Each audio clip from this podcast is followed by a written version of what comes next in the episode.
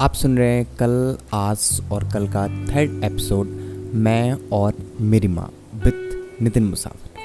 हालाँकि episode mother's day special है और इस मदर्स डे में आपको कुछ ऐसी बातों से रूबरू कराऊँगा, जो आपके दिल और दिमाग में एक लंबे समय तक बन जाएगी माँ, जिसके कदमों में स्वर्ग है और पिता जो स्वयं स्वर्ग का रक्षक है। और बस वो माँ ही है, जिसका प्यार कभी खत्म नहीं होता। और आपको पता है कि माँ की अवज्ञा करना सबसे बड़ा अपराध है। इसलिए उनकी आज्ञा का हमेशा पालन कीजिए और उनकी बातों को बहुत ध्यान से सुनिए और उन पर अमल कीजिए। कि किसी का दिल तोड़ना आज तक नहीं आया मुझे, कि किसी का दिल तोड़ना आज तक नहीं आया मुझे, प्यार करना जो अपनी माँ से सिखाया मैंने। और जन्नत का हर लम्हा दीदार किया था, और जन्नत का हर लम्हा दीदार किया था, गोद में उठाकर जब माँ ने प्यार किया था। और अर्ज़ किया है कि चलती फिरती आँखों से अजा देखी है कि चलती फिरती आँखों से अजा देखी है। मैंने जन्नत तो नहीं देखी, लेकिन माँ ज़रूर देखी है। और मेरा मानना है कि जन्नत तो माँ के चरणों में होती है, जहाँ हर दुख का समाधान और हर सुख का कारण होता है। कुछ लाइंस मेरे दोस्तों के लिए और या आप कह सकते हैं कि मॉडर्न डेज़ के लिए, जहाँ लोग प्यार करते हैं और अक्सर उन्हें धोखा मिलता है। और वो लोग उन्हें बेवफा का नाम दे देते हैं। तो उन लोगों के लिए कुछ।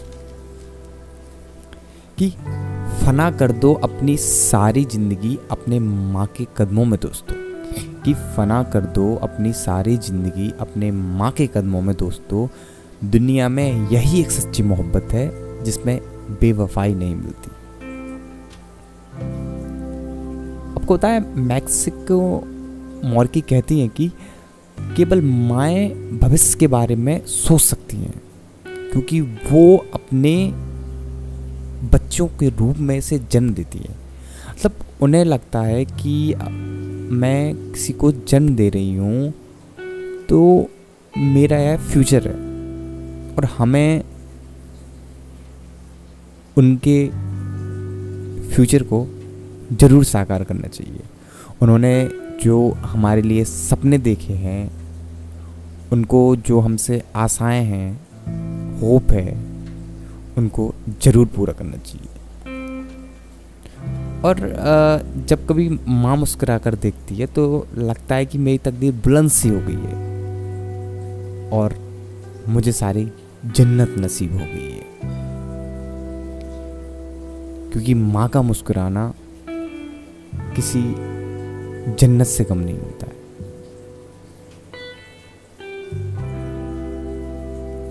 इसी बीच आपको ले चलते हैं मेरे आसियाने में। यानी मैं उसे आसियाने कहता हूँ क्योंकि अगर मैं उसे रूम कहूँगा तो उसमें अपनापन फील नहीं होता है मुझे। इसलिए मैं उसे आसियाने ही कहता हूँ। जब भी मैं कभी अपने आसियाने से अपने घर जाता हूँ, अपनी माँ से मिलने तो उन्हें देखकर एक अजीब सी खुशी होती है। एक अजीब सा सुकून मिलता है दिल कि मुझे इतनी फुर्सत कहाँ कि मैं अपनी तकदीर का लिखा देखूँ?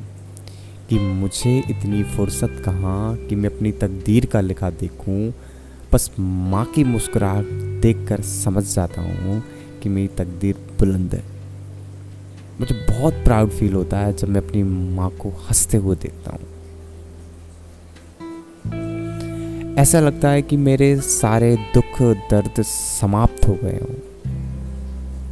किसी ने मेरे सारे दुख दर्द छीन लिए हो मुझसे।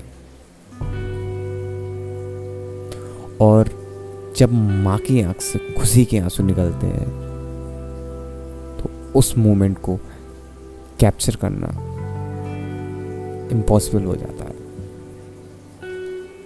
क्योंकि वो मोमेंट हमें हर कहीं दिखाई देता इसी बीच क्या खूब लिखा है कि हम्म, ऊपर जिसका अंत नहीं उसे आसमां कहते हैं। कि ऊपर जिसका अंत नहीं उसे आसमां कहते हैं जहाँ में जिसका अंत नहीं उसे माँ कहते हैं।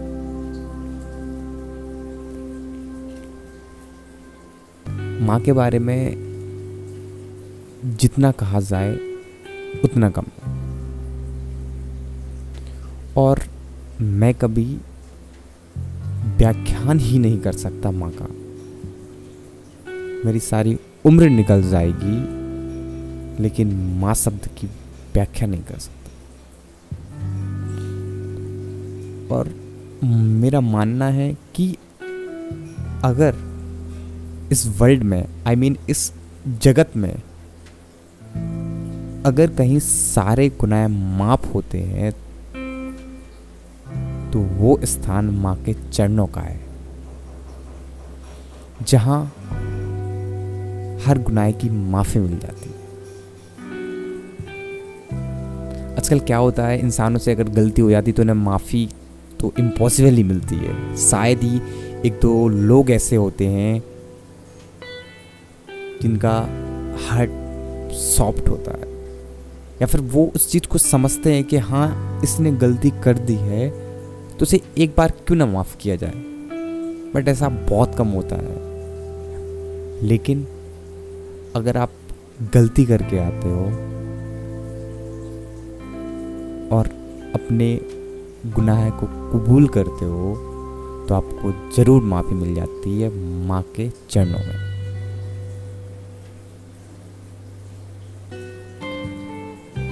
और आपको पता है, अगर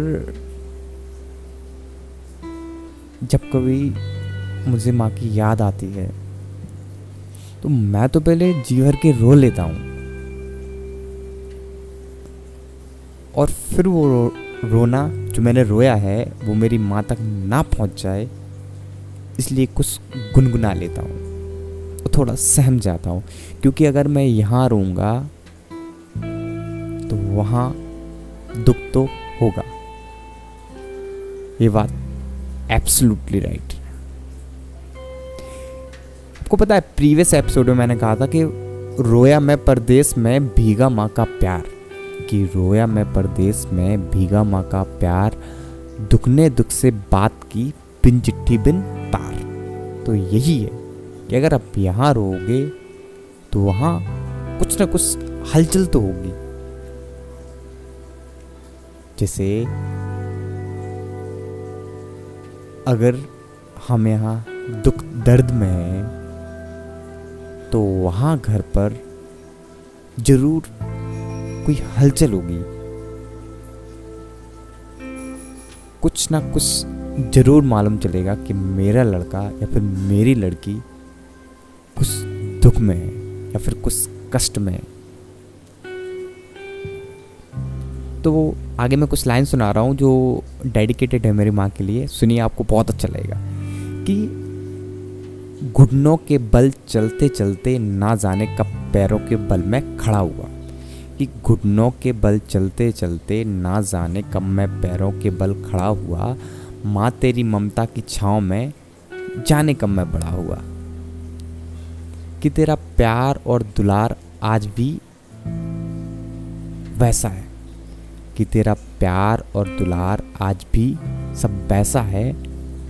आज भी तुम मेरी फ़िक्र करती रहती हो, प्यार ये तेरा कैसा है? और आय की लाइन सुनिए, आपका दिल भर आएगा। कि तेरी नज़रों में मैं, कि तेरी नज़रों में सीधा सादा भोला भाला और बहुत ही अच्छा हूँ। कि तेरी नज़रों में सीधा सादा भोला भाला और बहुत ही अच्छा हूँ। कितना भी बड़ा हो जाऊँ, माँ मैं आज भी तेरे लिए बच्चा हूँ। आपको है कि माँ के लिए अब कितने भी बड़े हो जाओ, कितने भी बड़े हो जाओ, हम उनके लिए बच्चे भी होते हैं। वो मैं हमेशा ऐसे ट्रीट करेंगे कि आप मैं छोटे से बच्चे हो। I mean newborn baby तो आप जितने भी बड़े हो जाओगे, आपको प्यार और दुलार। माँ बिल्कुल बच्चे जैसे करेगी। जैसे एक बच्चे की परवरिश की जाती है, उसे प्यार किया जाता है बहुत सारा। वैसे ही आपको कि माँ आपको बहुत सारा प्यार करेगी। आप कितने भी बड़े हो जाओ।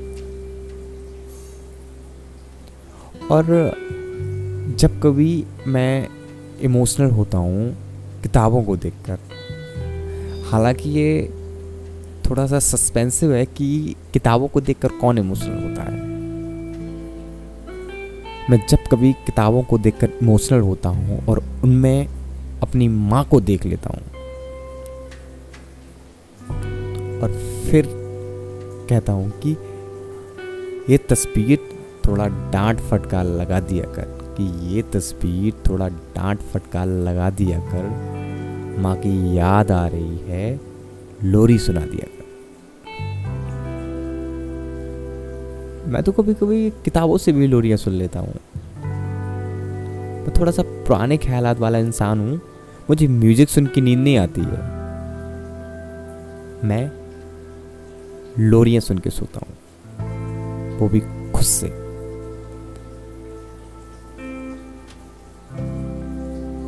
गुलजार साहब ने क्या खूब लिखा है कि दवा अगर काम ना आए तो नज़र भी उतारती है। कि दवा अगर काम ना आए तो नज़र भी उतारती है। ये माँ है साहब, हार कहाँ मानती है? और जब कभी मैं दुख में सोता हूँ तो मुझे डिज़ाइनदार तकिया दिखती है। तो मैं कभी कभी सोचता हूँ कि मुझे डिज़ाइनदार तकिए की क्या ज़रूरत है?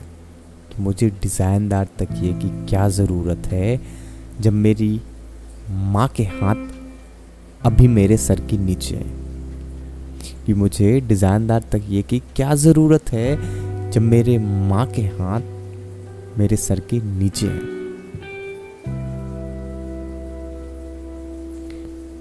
और आपको पता है कि माँ की दुआ जब लगती है तो वक्त तो क्या साहब? नसीब भी बदल देती है। इसलिए अपनी माँ का बहुत सारा ख्याल रखिए और उनकी सारी बातों को बहुत ध्यान से सुनिए।